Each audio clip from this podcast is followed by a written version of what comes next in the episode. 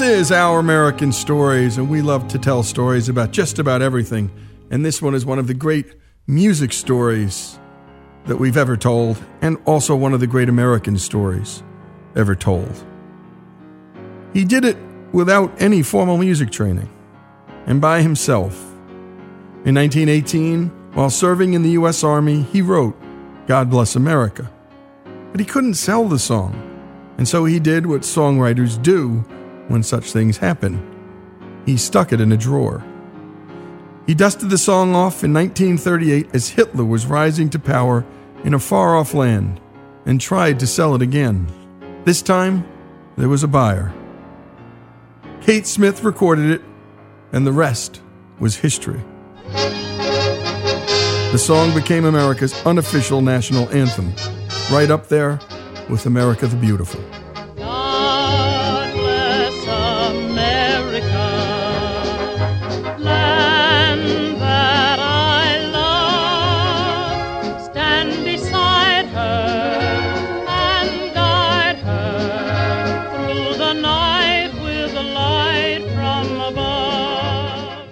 Writing one anthem would be enough for most songwriters, but in 1941, he wrote another.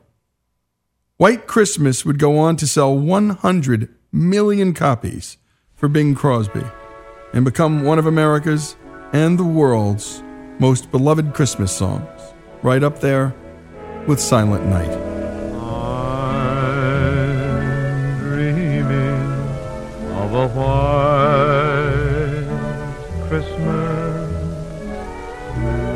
just like the ones I used to know, where the treetops glisten and children listen to hear sleigh bells in the snow. If you turned Irving Berlin's story into a movie, critics would say it was too improbable, too ridiculous. It's that American. He was born Israel Berlin on May 11, 1888, one of eight children born in Russia. His father was a cantor in a synagogue, where Irving got his musical talents.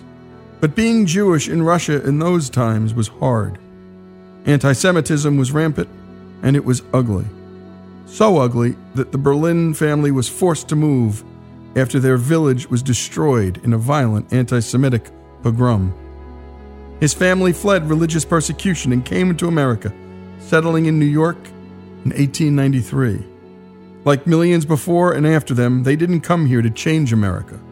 They came here to have America change them. And theirs was a family in need of change. According to his biographer, Laurence Bergreen, Berlin admitted to no memories of his first five years in Russia except for one of his father, quote, lying on a blanket by the side of a road, watching his house burn to the ground. By daylight, the house was in ashes. But there would be more tragedy to come. Indeed, Berlin's early life had more sad stories than the Old Testament, none worse than the loss of his father when he was a mere eight years old. Irving had no choice but to take to the streets of New York to help support his family. And to say those streets were tough would be an understatement, a poverty the likes of which poor people in America today would not even recognize gripped the Lower East Side of New York, the neighborhood where young Irving lived.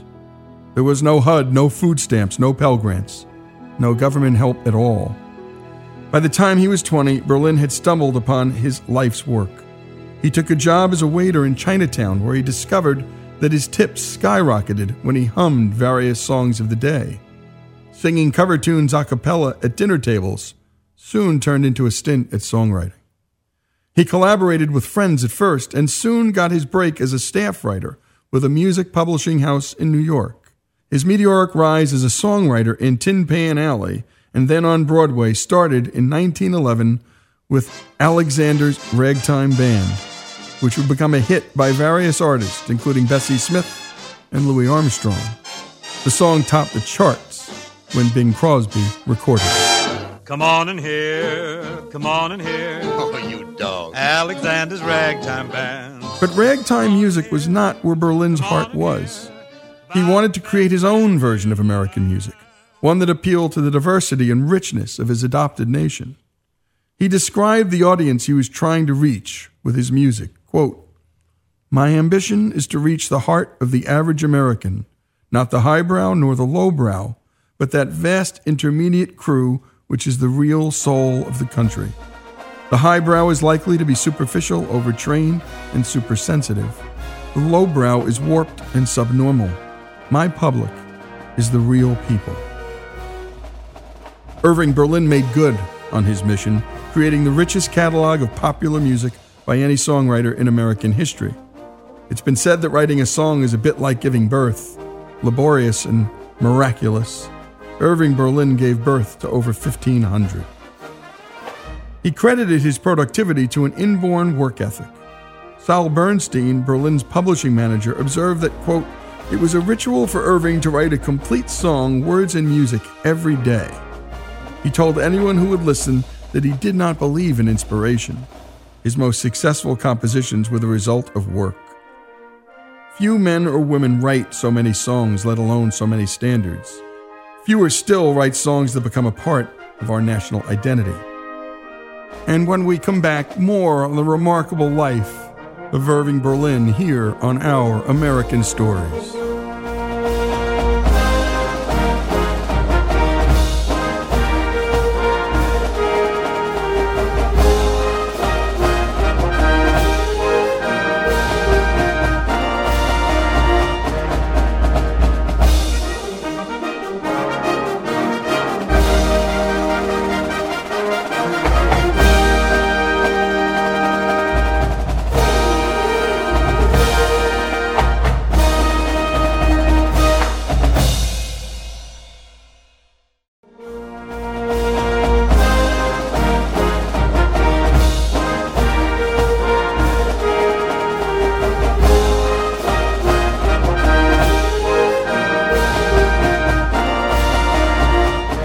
This is Our American Stories, and we return now to Irving Berlin's remarkable story. His catalog includes such standard as Cheek to Cheek, Always, Putting on the Ritz, Heat Wave, Let's Face the Music and Dance, and How Deep is the Ocean. Whenever we think of great poetry, our minds inevitably turn to the masters like Keats, Browning, or Shelley, and never to music. We seem to forget that some of our lyric writers are really fine poets. One such famous poet is Irving Berlin. Judy Garland now brings us one of Mr. Berlin's loveliest poems, set to one of his most glorious melodies, How Deep is the Ocean, which Judy sings to mothers everywhere.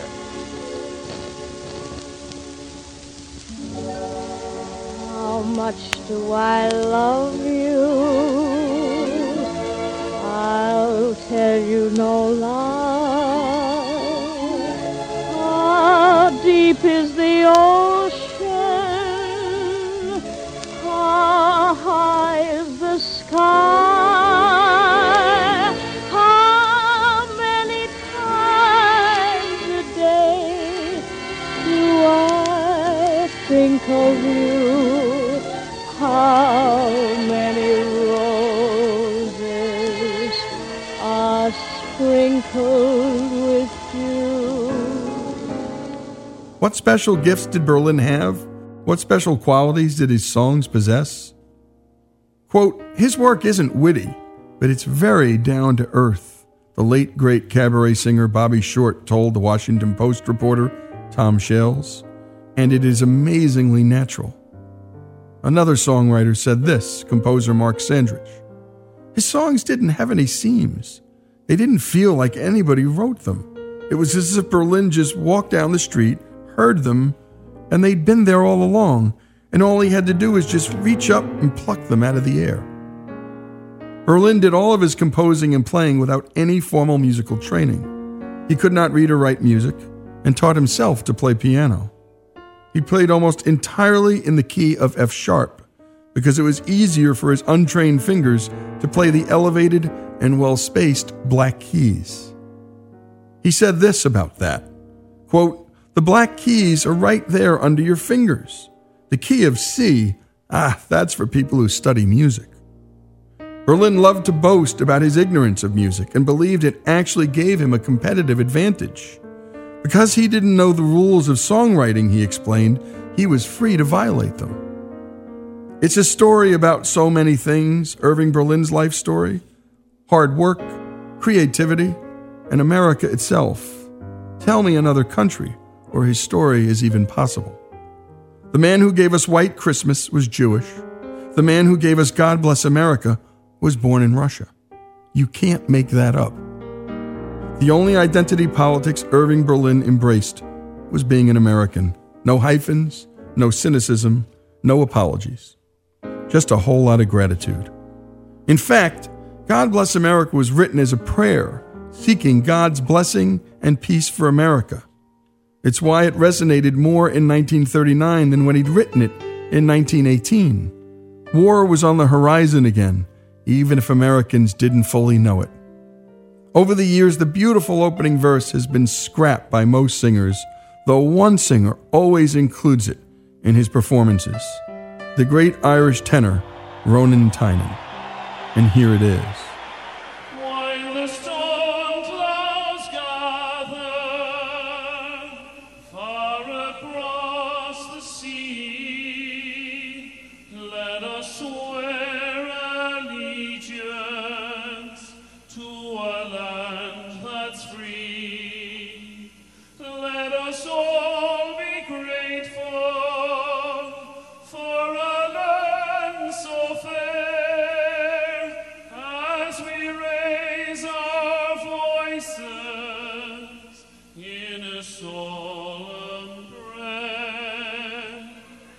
God bless America, land that I love. Stand beside her and guide her through the night with a light from above. From the mountains to the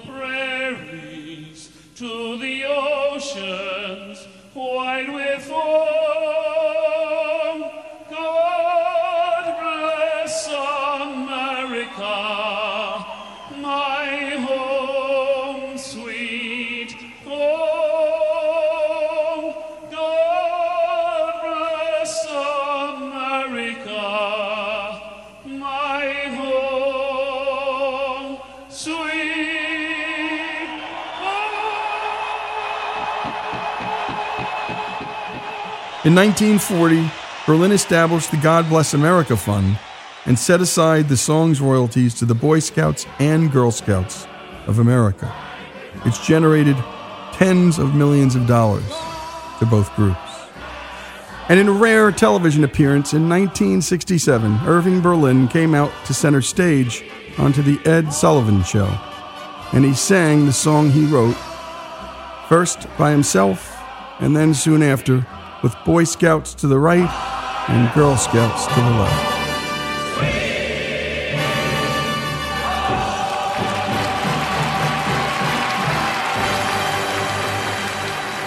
Irving Berlin's music was a gift to the country that adopted him and transcended all religions, races, and ethnicities. It also transcended musical styles and time, too. Blue Skies reached the top of the charts when it was written in 1927. It made its way back to the charts in 1978 when country music singer Willie Nelson covered it. That's some legs for a song. Blue skies smiling at me. Nothing but blue skies do I see. In the 1946 musical Annie Get Your Gun, Annie Oakley lamented falling in love with Frank Butler. In the Berlin gem, I Got Lost in His Arms.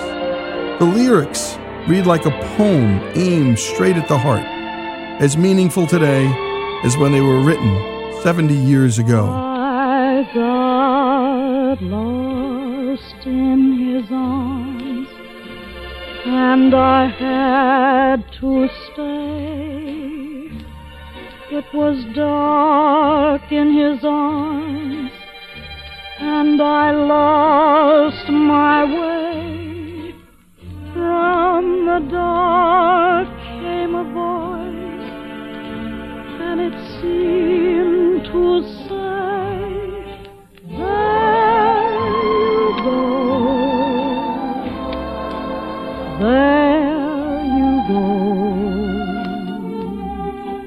How I felt as I felt, I just can't recall.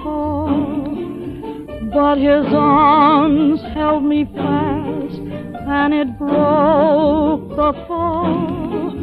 And I said to my heart, as it foolishly kept jumping all around. Kept jumping all around. I got lost, but look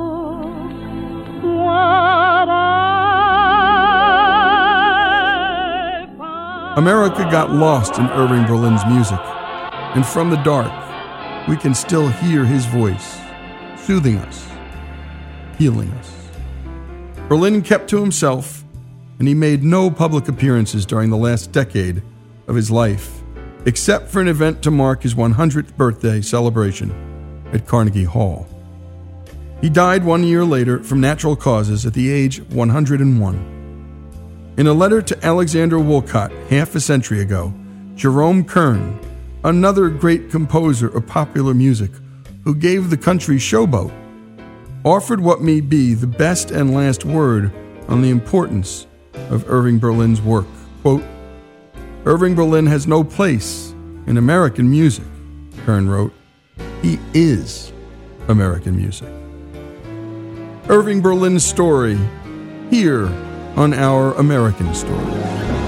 How I felt as I felt.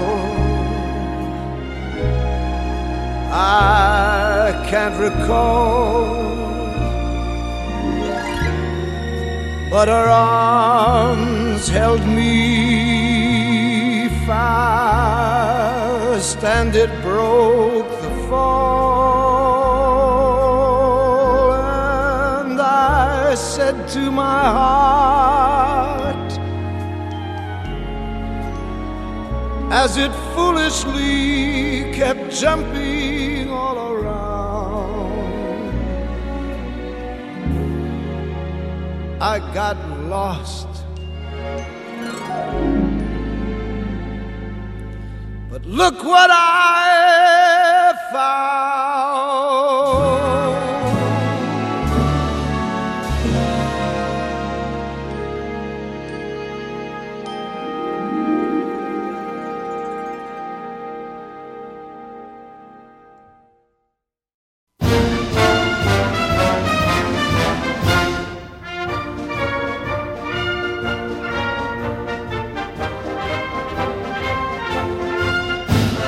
This is Lee Habeeb, and this is Our American Stories. And we love to talk about music here on this show every kind jazz, rock, blues, classical. And we hope you love it too. And we also love this day in history stories, always brought to us by the great folks at Hillsdale College. This one, well, it combines both. Because on this day in history, a man whose music you all know, and I mean you really know it, it's baked into the fabric of the DNA of this country. On this day in history in 1854, this man was born.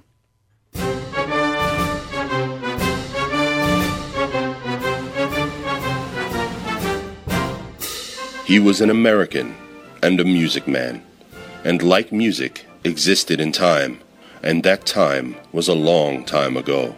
A time where no one thought to complain that baseball, the national game, was slow.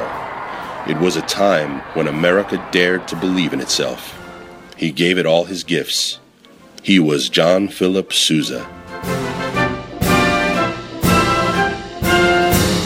It all began in the capital city of Washington, D.C., where John Philip Sousa was born the first son and the third child of ten children on November 6, 1854. Sousa's father served in the Marine Band for nearly 25 years. If Thomas Jefferson established the Marine Band, it was John Philip Sousa who made it a musical organization of the first rank. Sousa's personal musical genius showed itself early. Sousa's teacher was incredibly demanding, and apparently no child psychologist. When the boy showed him his first composition, the teacher humiliated Sousa by hurling it away and announcing it as bread and cheese music. Sousa was eight years old, After suffering further indignities over the next two years, the boy finally one day almost used his fists on the teacher and declared that he was giving up music. Sousa's father, a wise man, said, All right, and got the boy a job in an all night bakery while he continued regular school all day.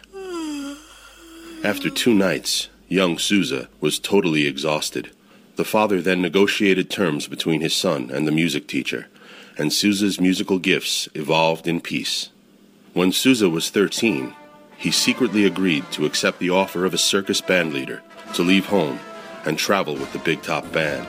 But Sousa's father, who had gotten wind of the plan, arranged something even more exciting to the youngster's imagination. The morning Sousa was to join the circus, his father brought him instead to the Marine barracks and enlisted the boy in the Corps and the Marine Band. But by age 20, Sousa had given up the security of the Marine Corps and set out to make his own way in the world. In September 1880, the opportunity came that would lead Sousa to his distant place in the American pantheon. He was invited to reenlist and take over as the leader of the Marine Band. The band made its debut at the White House on New Year's Day, 1881. His great marches, that would establish his renown forever, were captivating the nation, among them the wonderful Washington Post March.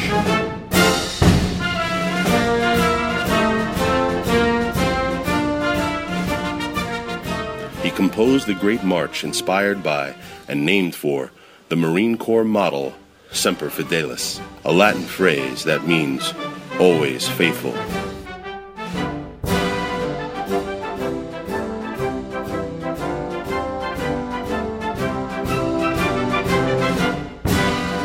Then an enterprising promoter named David Blakely convinced Sousa to leave the Marines and go on tour with his own Sousa band. Blakely assumed financial risk and guaranteed a salary of four times over what he had been making.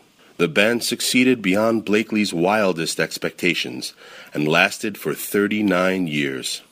He had an uncanny knack for pleasing and surprising audiences everywhere. His range was astonishing.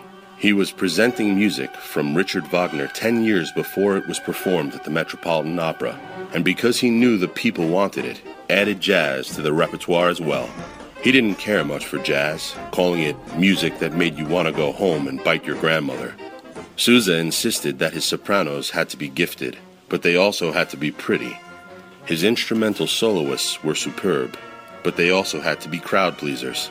He drove himself to the point of physical exhaustion, and in later years, when everyone believed he had every right to slow down, he said, When you hear of Sousa retiring, you will hear of Sousa dead. Between the band's success and the royalties on his compositions, Sousa soon became a millionaire. In 1910 and 11, Sousa's band made a tour of the world, but a few years later, the world itself was not so harmonious. When the United States entered World War I, Sousa immediately wanted to serve. He was by then 62 years old. Still, it was arranged for him to join the Navy as a lieutenant. To feel closer to these young men, Sousa shaved his iconic beard and joked, This caused Germany to sue for peace, since it made the Kaiser realize that no nation willing to meet such sacrifices could be beaten. By the 20s, Sousa had become a national asset, an institution his birthdays bordering on becoming national holidays. Here's Sousa on his 75th birthday. I don't know whether I'm worthy of such an honor, but I'm going to accept it just the same. It isn't everyone that can get a cake on his 75th birthday. Sousa worked tirelessly for the rights of professional musicians. He, along with Victor Herbert, had helped to gain copyright recognition for music used in piano rolls and phonograph recordings, and later on, radio. He coined the phrase canned music and was the founding member of ASCAP, the first organization to protect rights and collect royalties for composers, authors, and publishers from all uses of their music. On March 6, 1932, Sousa died unexpectedly in his room in the Abraham Lincoln Hotel from a heart attack. He was eight months short of his 78th birthday. He had been right about how the world would hear of his retirement. John Phillips was dead and is buried at Congressional Cemetery in Washington, D.C. The Marine Band commemorates Sousa's birthday every year with a ceremony at his grave.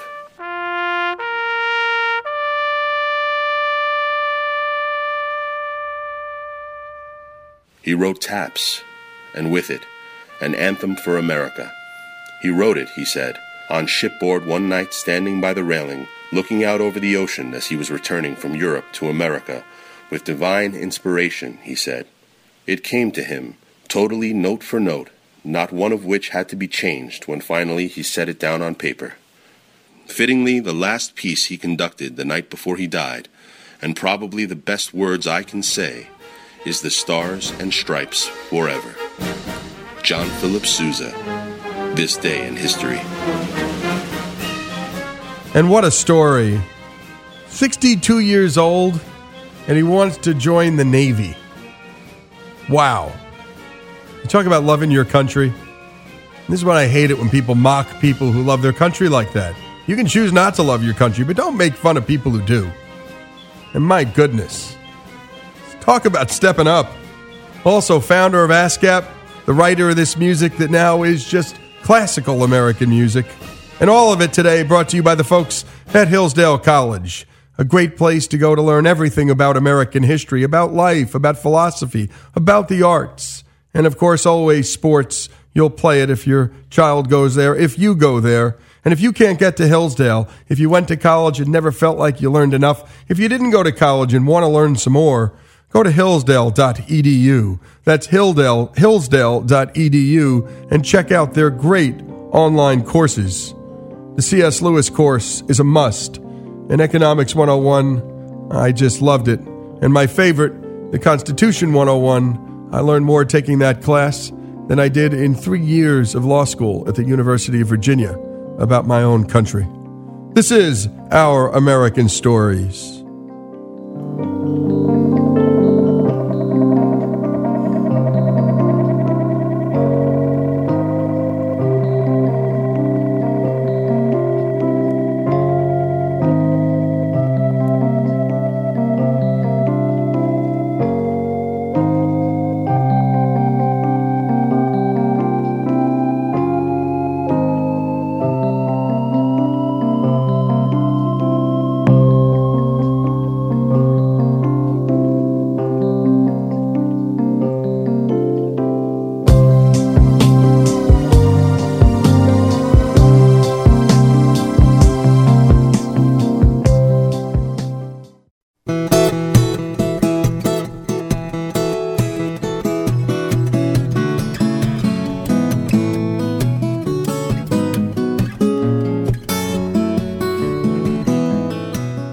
Is Our American Stories, and today we have one of our favorite regular features, The Villages Stories.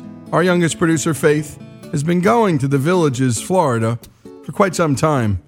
It's the largest retirement community in the country with over 150,000 residents. This time she brings us a story from a woman named Violet, touching on an important topic single motherhood.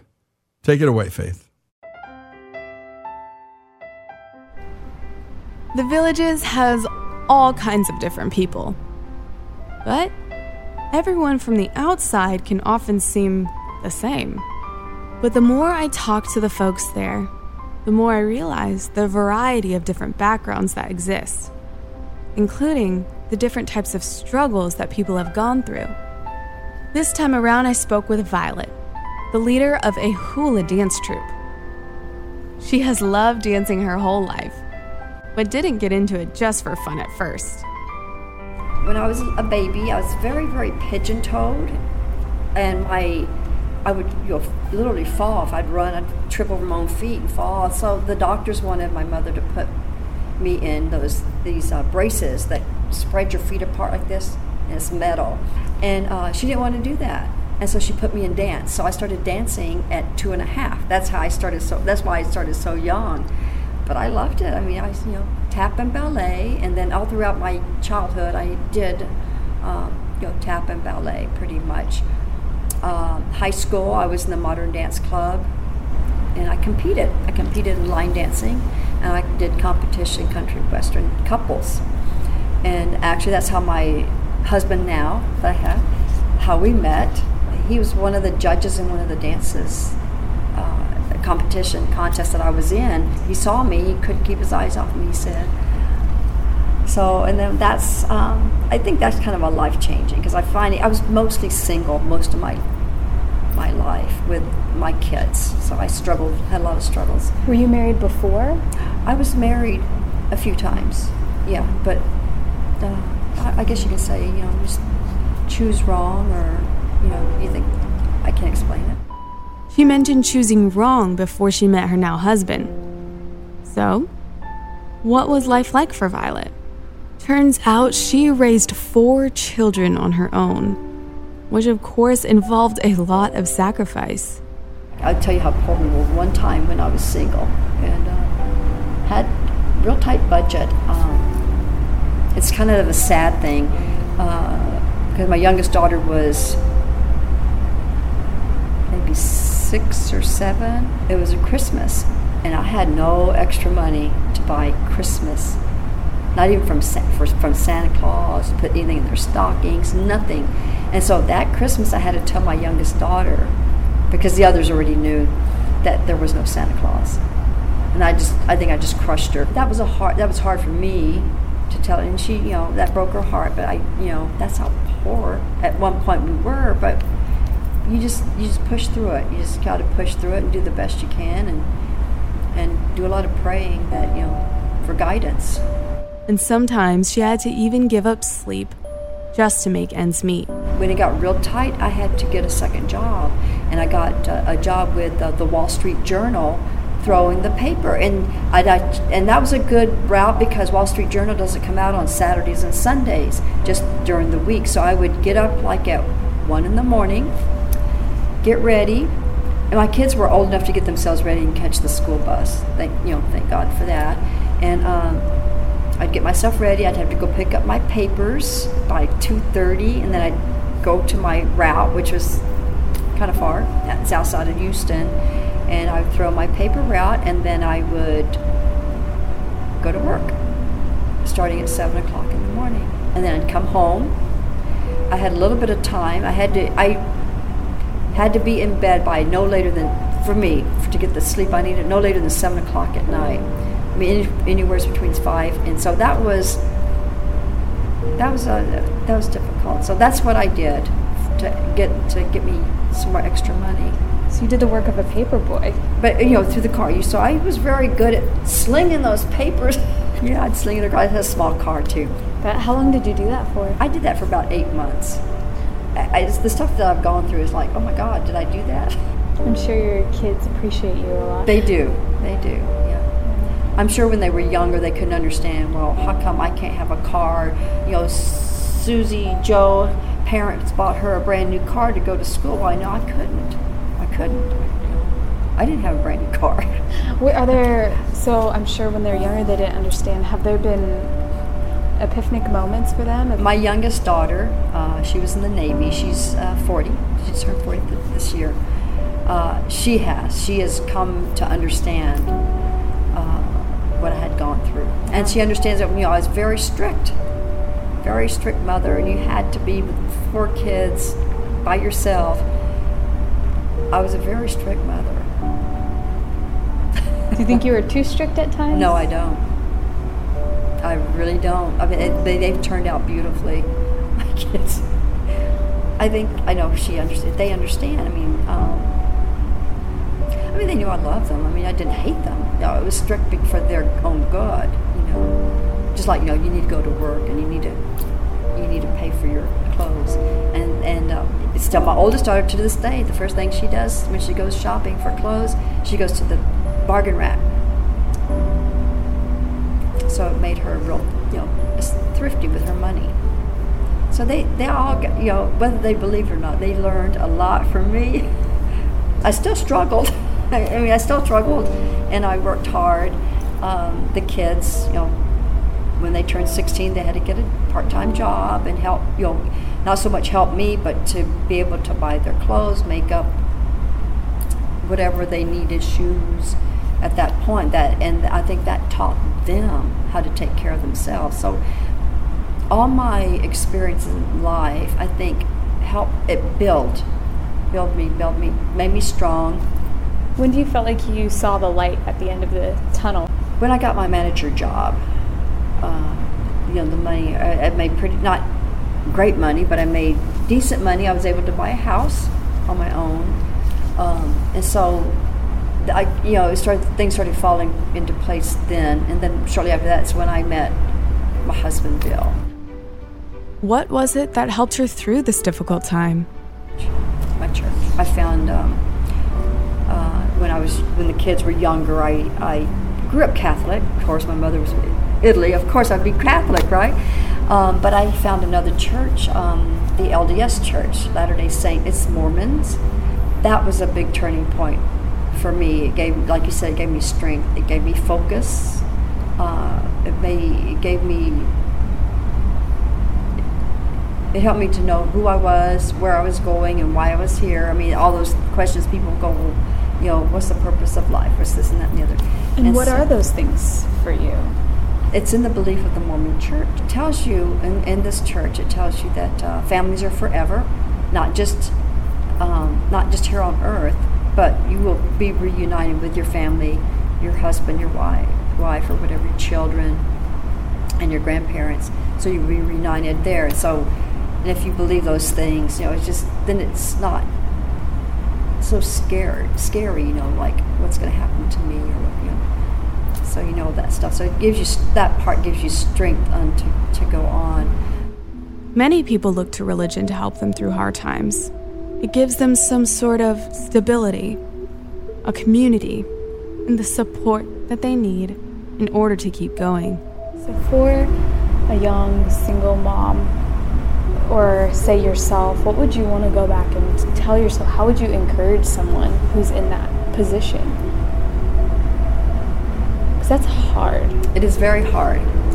I would say, you know, just continue on, just push through it, push through it, because it's not going to be forever you're going to get past that point of struggling and so something but god will reward you for the struggles you've gone through. And and so just push through it. Just keep on keep on keep keep your head straight there. Violet worked extremely hard. And thankfully her hard work began to pay off. I have an enormous amount of respect for her. Sacrificing sleep money and comfort in order to provide and protect her kids. She learned and grew as a person in ways that she otherwise wouldn't have. And her kids have grown to understand the sacrifices she made, even though at times before it was hard for them to understand. And they were all so happy that she found her husband someone to take care of her, protect her, the way that she did for them. So while Violet has had some difficulties, things seem to be going quite a bit better. This is Faith Garcia from Our American Stories reporting to you from the Villages, Florida. And thanks as always for that report, Faith. And thank you, Violet. Push through it, she said. Push through it. And God will reward you for the struggle you've gone through. And for all the single moms out there, and my bride's mom was a single mom, four kids. And I was just thinking about her because she worked 12 hours a day, six days a week, no vacation. My wife never remembered her mother taking a single vacation. Sometimes the lights wouldn't come on and they got through it, and all the girls graduated from college. So push through, and we celebrate single moms all over this country. It's hard enough being a mom with a husband, it's really tough without one. Violet's story here on Our American Stories.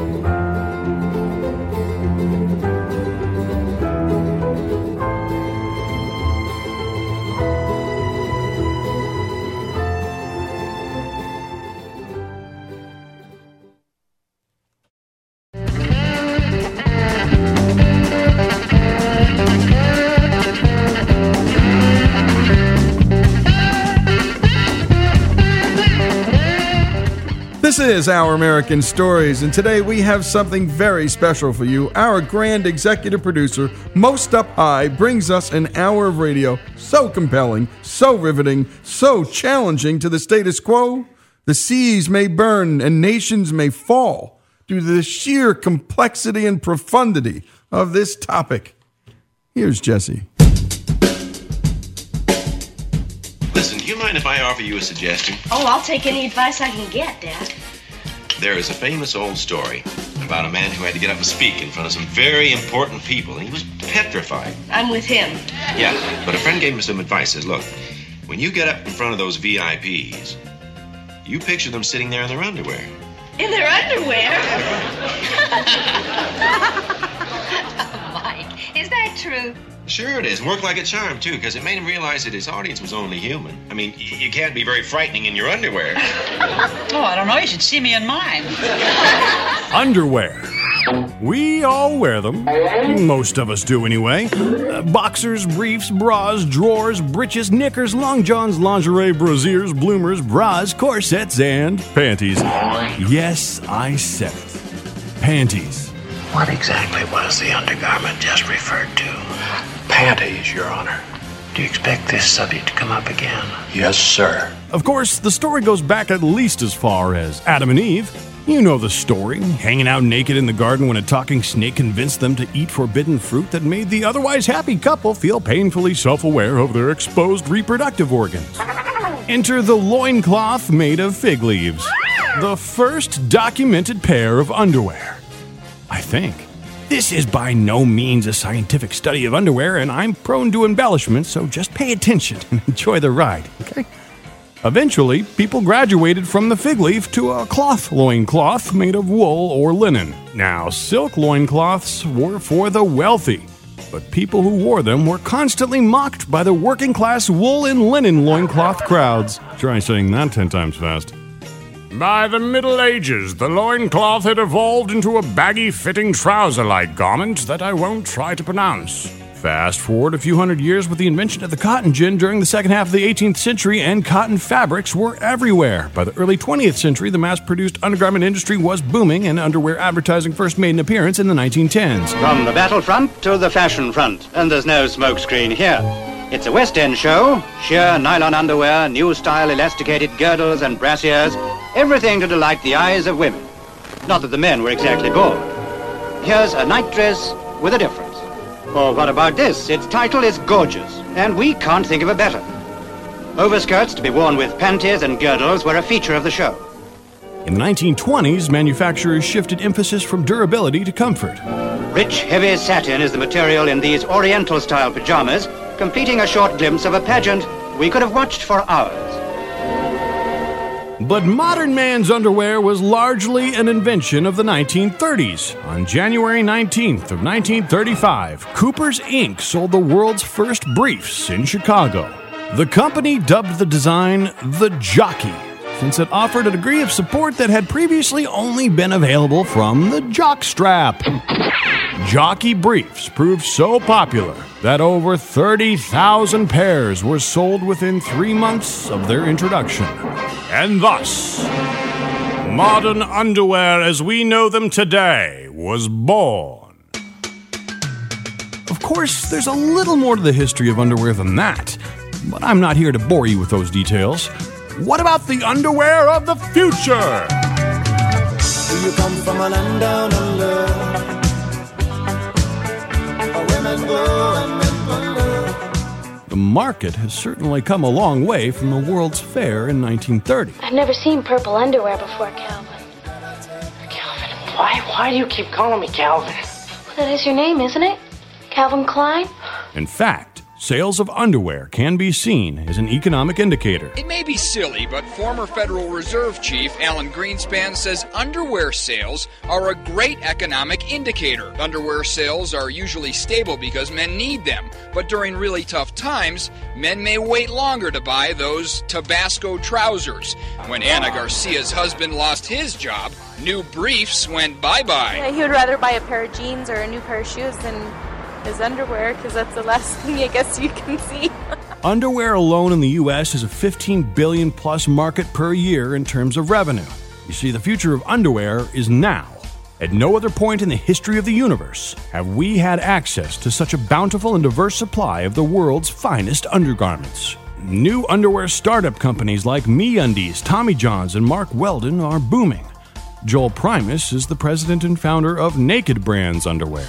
Um, I was filming a documentary through South, Central and South America, and I came across a pair of underwear in Peru, and you know, the fabrics were incredible, and it was something that I'd never experienced before.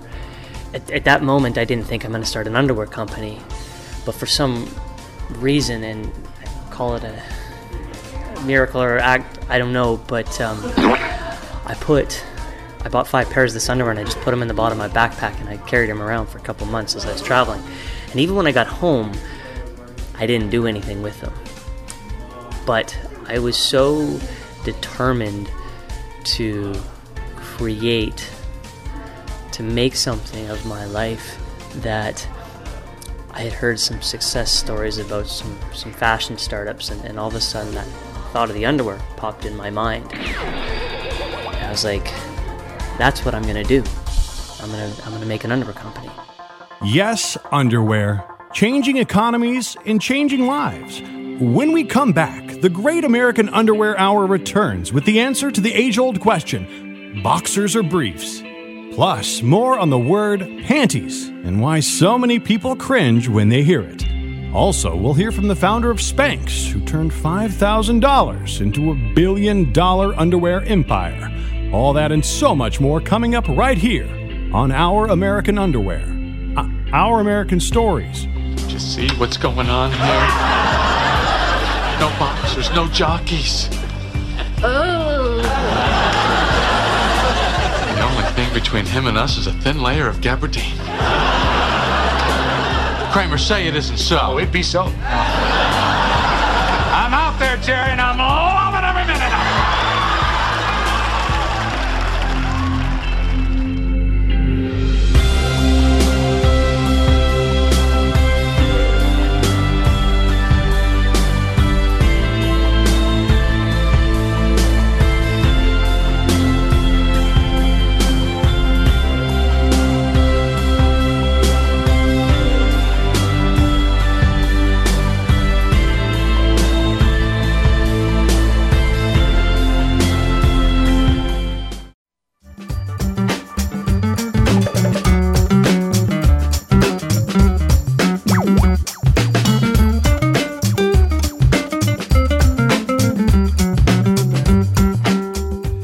is Our American Stories, and before we return to the Great American Underwear Hour with Jesse, we first wanted to vamp a little bit because in this segment, we have what we call a hard out.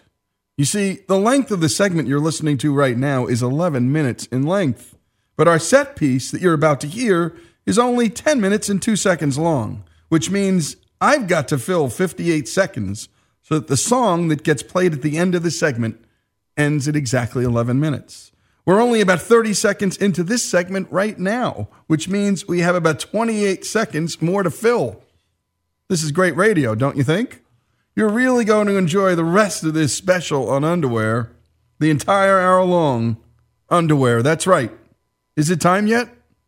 And a lot of women ask, well, what do men want from their underwear? What is important to us? From, and I'll tell you what we want. We want the same thing from our underwear that we want from the women in our lives. We want a little bit of support, and we want a little bit of freedom. Yeah. Makes sense. That's all it is. Makes sense. Yeah. Welcome back to the Great American Underwear Hour. Did you know that by the year 2021, Amazon is projected to generate $62 billion in annual apparel sales? Of course you didn't. According to OneClickRetail.com, the 2016 top performing apparel items on Amazon.com were all in the underwear category. Here's the top five sellers. Hanes Men's 10 pack of crew socks at number 5 with 850K in sales. Hanes Men's top 10 pack of ankle socks at number 4 with $900,000 in sales. Hanes 5 pack of boxer briefs at number 3 at 1.10 million. Dickies 6 pack of Dri-Tech crew socks at 1.15 million. And in at number 1 at the top 5 Amazon.com 2016 top performing apparel items is. A drum roll, please. Uh, can I get a drum roll, please?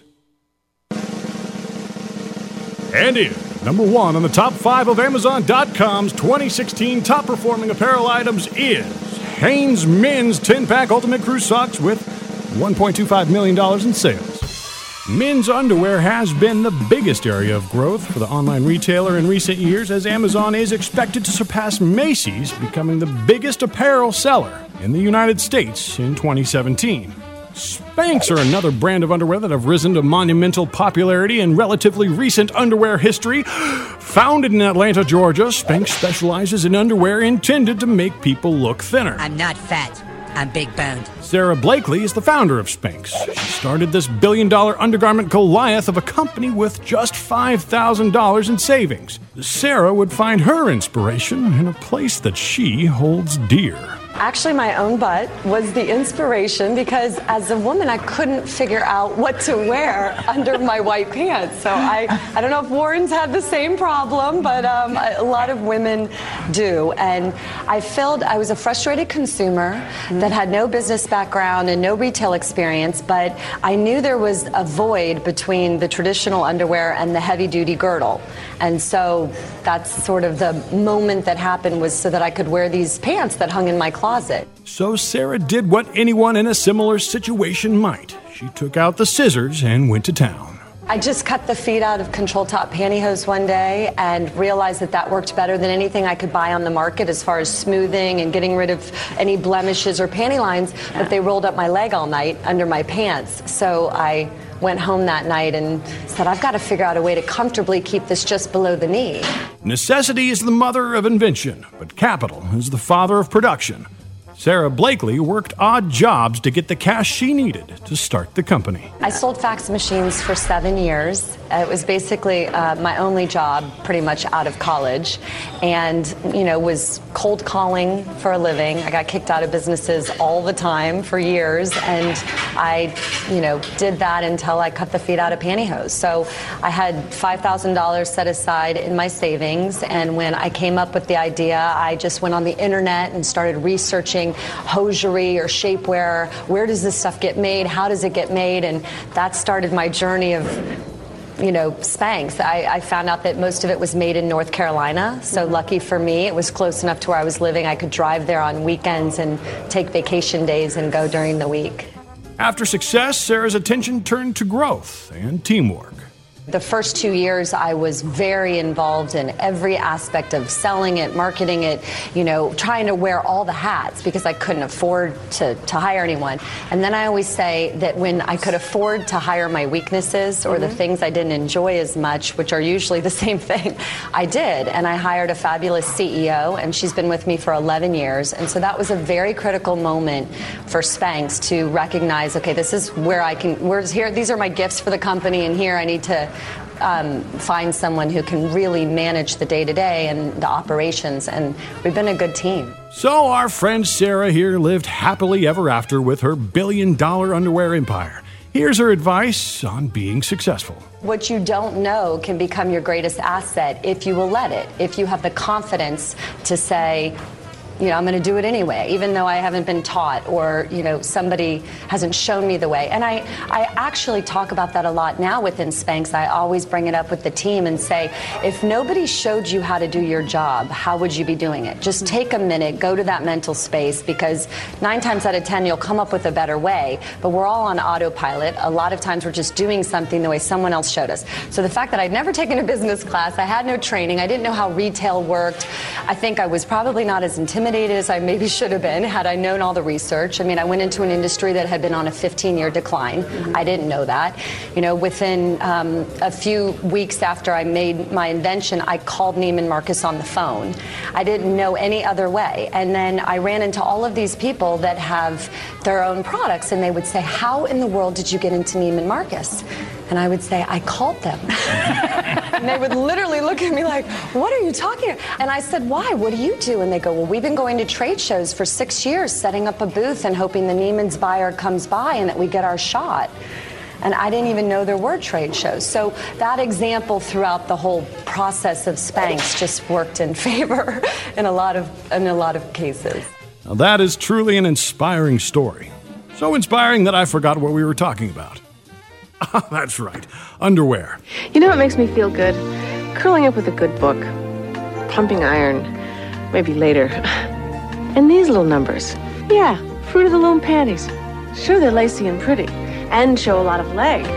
But the way they feel, that smooth, soft Fruit of the Loom cotton, moves with me, hugging every little curve and the not so little curves. Now save up to $20 on select Fruit of the Loom products. Buck Weimer is the CEO of Undertech Corporation. My name and my title is uh, Buck Weimer, and I am the CEO of Undertech Corporation, and we manufacture Under-Ease underwear for flatulence. Yet again, necessity being the mother of invention, it's also the mother of fun little stories like this. So I was a, a psychotherapist at a hospital where I work, and I was recently working with some coal miners who um, went through a disaster, but they were wearing gas masks. So I figured, well, if they could filter out the toxic gases, I must be able to get a filter that could filter out the bad smells of, of flatulence. So Buck went to work on proof of concept with his odor proof underwear. One night after some a very large Thanksgiving meal, and all the gas was coming up, and I was looking for a solution on how to solve this. So I noticed that all the gas was coming up towards the nostrils rather than out the side and the bottom, which is where the blankets hang over. So I thought, well, if I could direct the gas in a pair of underwear to go through maybe some sort of filtration process, that that would work. Buck went on to obtain a patent on his odor proof underwear and even appeared on the TV show Shark Tank, though none of the sharks actually invested in the product. I have absolutely no context for bringing you this story other than the fact that we're talking about underwear, and Buck makes underwear that masks the smell of your farts. When we come back, boxers or briefs, and why is the word panties so terrible? Plus, what does your underwear say about your health? We'll hear from top experts on what to look for. All that and so much more coming up on the Great American Underwear Hour. And here is the one and only singer, songwriter, comedian Rodney Carrington with the Underwear Song. This is Our American Stories. I went to the neighbor's yard sale to see what I could find. I found me an old pair of underwear hanging on a clothesline. Asked an old woman in a lawn chair how much you want for them drawers. She said if you're willing to touch them, them nasty things are yours. They've been hanging out in the backyard since 1985. They were my husband's favorite pair when he was still alive. They're stiff as a board and mildewed. If you wash them, they'll be fine. They got skid marks up to the waistband, but they ain't no worse than mine. I hope the boys at BVD can see me wearing these.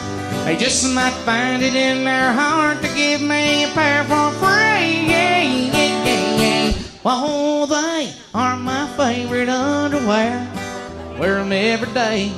I use tape from Scotch to repair the crotch, but I get blisters that way.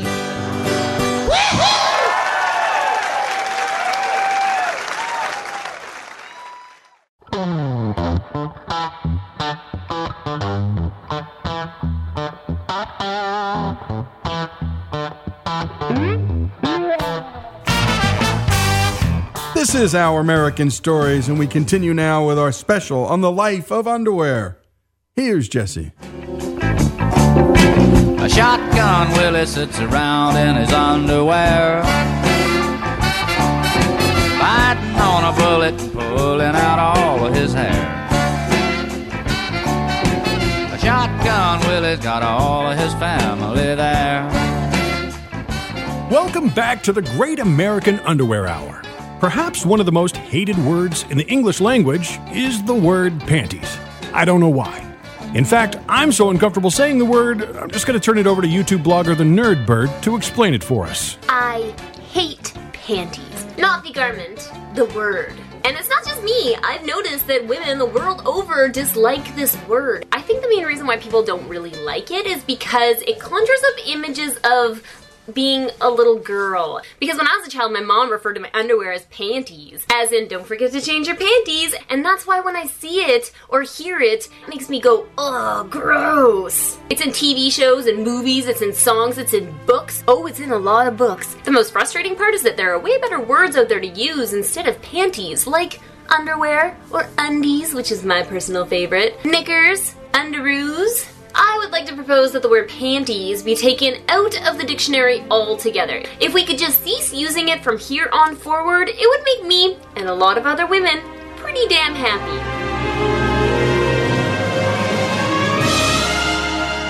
I think we can all agree to that. While we might not have the ability to strike the word panties from the American lexicon, at least we can strike the word from the rest of this show. The Great American Underwear Hour will henceforth abolish the term panties for the remainder of the broadcast. Starting now. Now that we've got that out of the way, it's time to answer that age old question of boxers or briefs.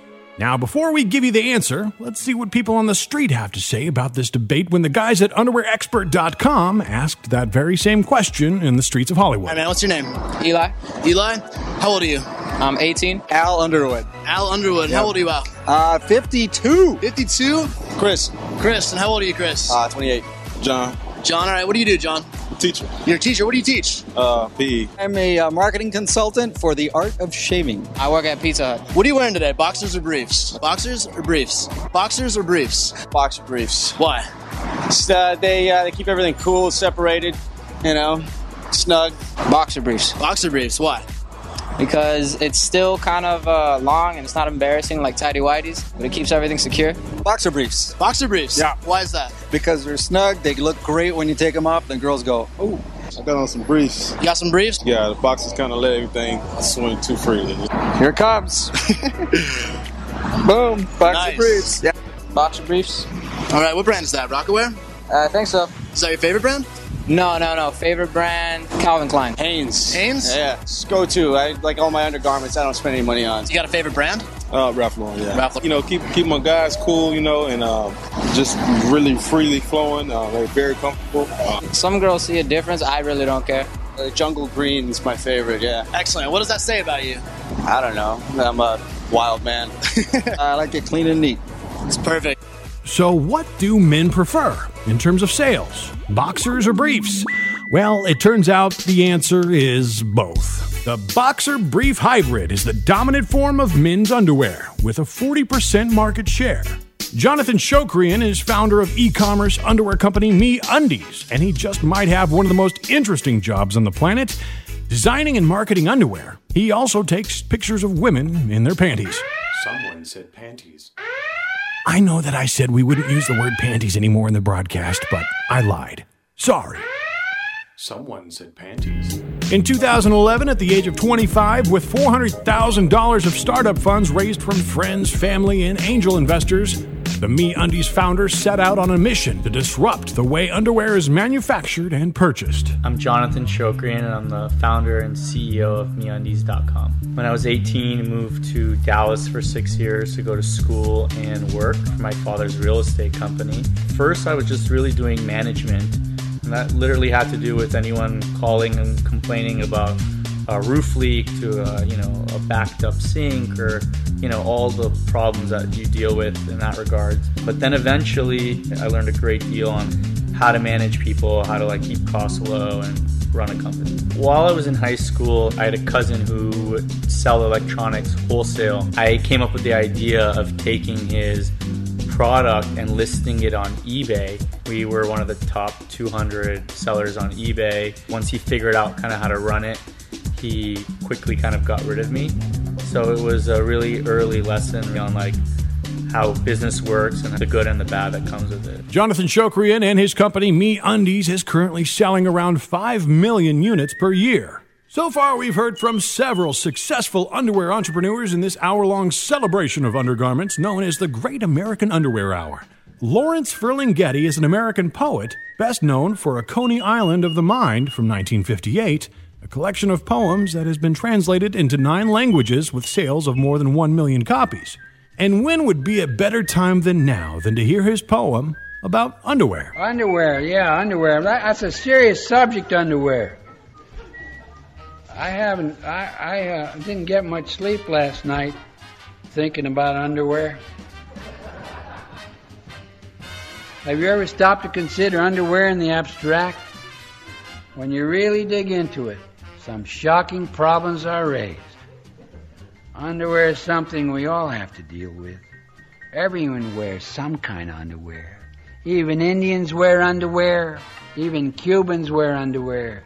The Pope wears underwear, I hope. The governor of Louisiana wears underwear. I saw him on TV. He must have had tight underwear. He squirmed a lot. Underwear can really get you in a bind. You've seen the underwear ads for men and women, so alike but so different. Women's underwear holds things up, men's underwear holds things down. Or vice versa. Underwear is one thing men and women have in common. Underwear is all we have between us in the end. You've seen the three color pictures with crotches and circles to show the areas of extra strength and three way stretch, promising full freedom of action. Don't be deceived. It's all based on the two party system, which doesn't allow much freedom of choice the way things are set up. America in its underwear struggles through the night. Underwear controls everything in the end. Take foundation garments, for instance. They're really fascist forms of underground government, making people believe something but the truth, telling you what you can or can't do. Did you ever try to get around a girdle? Perhaps nonviolent action is the only answer. Did Gandhi wear a girdle? Did Lady Macbeth wear a girdle? Was that why Macbeth murdered sleep? And that spot she was always rubbing. Modern Anglo Saxon ladies must have huge guilt complexes, always washing and washing and washing out damn spot. Underwear with spots, very suspicious. Underwear with bulges, very shocking. Underwear on clothesline, a great flag of freedom. Someone has escaped his underwear, maybe naked somewhere. Help! But don't worry, everybody's still hung up in it. There won't be no real revolution. And poetry's still the underwear of the soul, and underwear still covering a multitude of faults in the geological sense. Strange sedimentary stones, inscrutable cracks. If I were you, I'd keep aside an oversized pair of winter underwear. Do not go naked into that good night. And in the meantime, keep calm and warm and dry. No use stirring yourselves up prematurely over nothing. Move forward with dignity and invest. Don't get emotional, and death shall have no dominion. There's plenty of time, my darling. Are we not still young and easy? Don't shout. And you're listening to the Great American Underwear Hour on Our American Stories. When we come back, every year people in New York City strip down to their underwear to ride the subway. All that and so much more coming up as we conclude the Great American Underwear Hour. This is Our American Stories.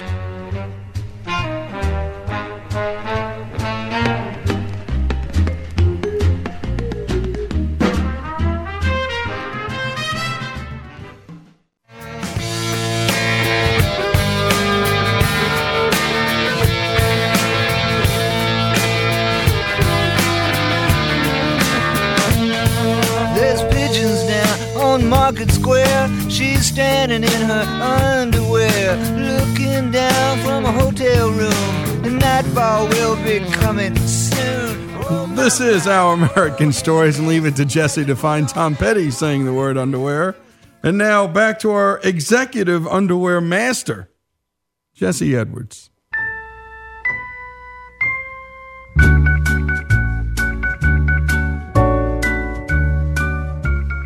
If you're still listening to this broadcast, I'm sure you didn't wake up this morning expecting to know this much about underwear. And if you're just joining us, welcome to the Great American Underwear Hour, brought to you by Our American Stories. We've heard from one rich young American entrepreneur after another who went out and made millions by entering online subscription based craft underwear sales. Hipster millennials sitting around air conditioned offices from sea to shining sea, cashing in and chomping away massive returns from big underwear like Victoria's Secret, Hanes, and Fruit of the Loom. Out with the old and in with the new. Right? Well, not quite.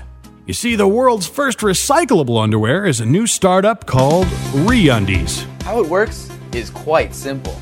Order a pair of the world's most comfortable underwear, and they'll arrive faster than you can say sustainability. Wear them, live in them, be yourself in them. Then, when you're ready for a new pair, just stick them back in the package, slap that prepaid shipping label on it, and send them on back. You don't even have to wash them. That's right, Billy. And in fact, I think your package is arriving right now. I should probably point out that this underwear startup is completely fictitious, but that should tell you something. There are so many underwear startup companies in America right now that these people spend weeks of their time making this fake startup campaign ad. There are currently over 250 underwear startup company projects just on Kickstarter.com alone. Welcome to the golden age of underwear. But not all underwear is created equal. Not all underwear is fun and games. A lot of intriguing details you're about to hear that might have come out during a trial but didn't because the underwear bomber pleaded guilty. These agents say they don't often get a chance to interrogate a suicide bomber, especially one like this. Yes, we live in a day and age where underwear can take down an airplane, and they can even take down a congressman. Like former congressman from New York's 9th District, Anthony Weiner.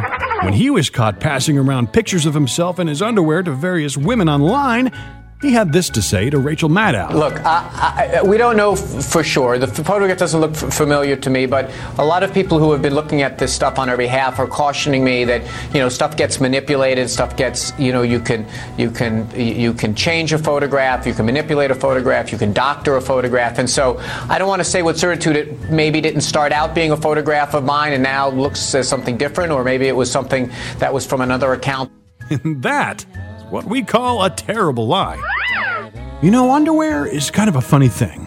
Some of us would rather be caught dead than to have pictures of us in our underwear going viral like disgraced former Congressman Anthony Weiner here. And then there are these people. Dozens stripped down to their underwear, and it was all caught on camera. People gathered for the annual No Pants Subway Ride on the Hudson Yards 34th Street subway station. The movement started 16 years ago. It always brings tourists to the area. With temps in the 20s, and this year was certainly one of the coldest, but hey, that didn't stop the No Pants party. This is my first time. I don't know. My my friend my friend dragged me in this. She was like, "You want to take pants off in the train?" I was like, "Why not?" Yeah, why not, right? Well, the event is also held in other major cities, including Boston, Sydney, Paris, and Shanghai. Now, one might think it would be illegal to walk around town in your skimpies, but it turns out that there are no real laws to speak of, at least on a federal level. In Flint, Michigan, however, city law states that low riding pants that expose underwear is a Class B offense. There are some more obscure and unenforceable laws on the books regarding underwear across the states. In San Francisco, it's illegal to wash your car with used underwear. Nothing about washing your car with new underwear, though. In Cleveland, women are forbidden from wearing shiny leather shoes just in case men see the reflections of their underwear. In Minnesota, it is technically against the law to hang male and female underwear together on the same clothesline. And that is just the United States. In Thailand, it's illegal to leave the house without any underwear on. Saudi Arabia's feared morality police won't punish men who walk around in their underwear, but women still face imprisonment if they violate strict laws on women's dress codes. But back here in the States, good luck going online or driving downtown without seeing an ad or a billboard with someone posing seductively in a pair of tight fitting designer underwear. One underwear company in particular has made people all hot and bothered on more than one occasion over the years Calvin Klein. You know the ads, those black and white images, extremely attractive people posing with little to nothing at all. I always think of our clothes as being sensual and modern, but when you start showing the body, well, then you can have some fun. And that's the man himself, Calvin Klein, an American fashion designer of Hungarian Jewish ancestry born in the Bronx.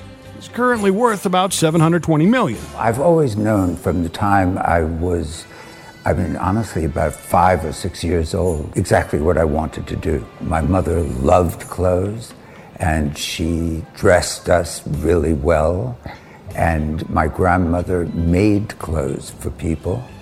By the time it was time for high school, I knew it was going to be fashion. And then I knew I'd go on to a college that specialized in fashion as well, and couldn't wait to get out into the industry.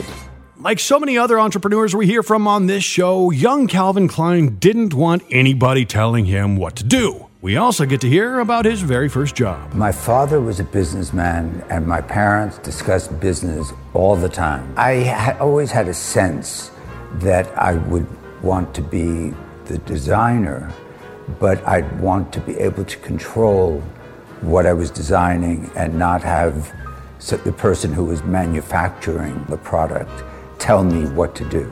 On my first job, the man who hired me, he said, You could have a nice two or three million dollar business. And I thought to myself, I don't think so. Um, uh, I, I, I think I want to do something uh, bigger.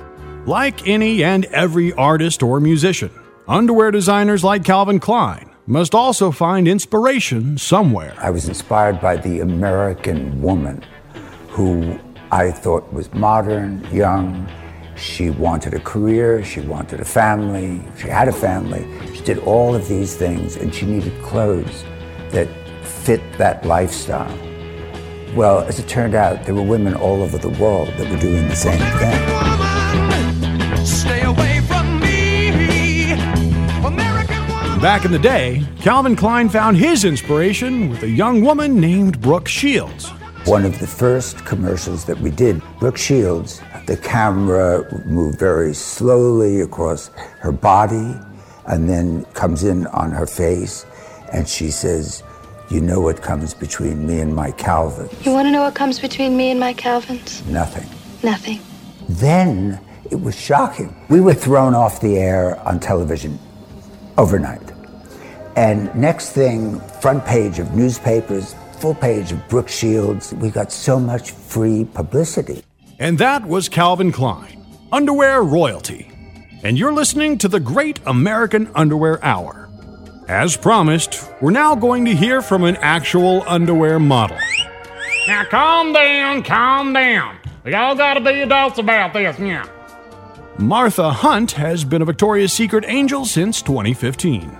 I am in crunch time right now. I'm really amping up the workouts leading up to the show. I would say about three weeks leading up to the show, we really amp it up. And we'll plan like private sessions with one another, which is really cute. And I think it's just so empowering to be a part of a girl group that, you know, we need to work out for work, but we also can enjoy doing it together. It's always a lot of fun working out with the girls. Oh, well, that was a bit underwhelming. Well, now we're going to learn about how your underwear can save your life with Dr. Oz. Audience do a lot of embarrassing things in the past, but this might be my most mortifying request yet. Today, I have asked everyone in our audience to bring in a pair of their underwear. Now, Dr. Oz will walk us through his underwear test, step by step. Let's begin. So, question number one is Does your underwear have less elasticity than when you bought it? The answer, everybody, I want you all doing it up there, should be no. Because stretched out elastic means your butt is getting bigger. Next. Question number two Is the backside more than three inches wide? Come on, turn your underwear around, stick them there. Backside three inches wide. Everyone looking there? Right. The answer, the guys don't have to check. This is more for the women. The answer should be yes. I'm not going to touch that one. Next. Question number three. Everyone's going to check this out now. I want you all checking on yourselves. Is your underwear too tight? And the answer to this also should be no. All right, that one's easy. Nothing tight. Got it. Next. This is the final question. And for many of you, it will be the most important question and perhaps the most embarrassing one to look for. Does your underpants have any yellow stains? Oh, all right, stop. Stop. It's quite enough. Thank you, Dr. Oz. Whew.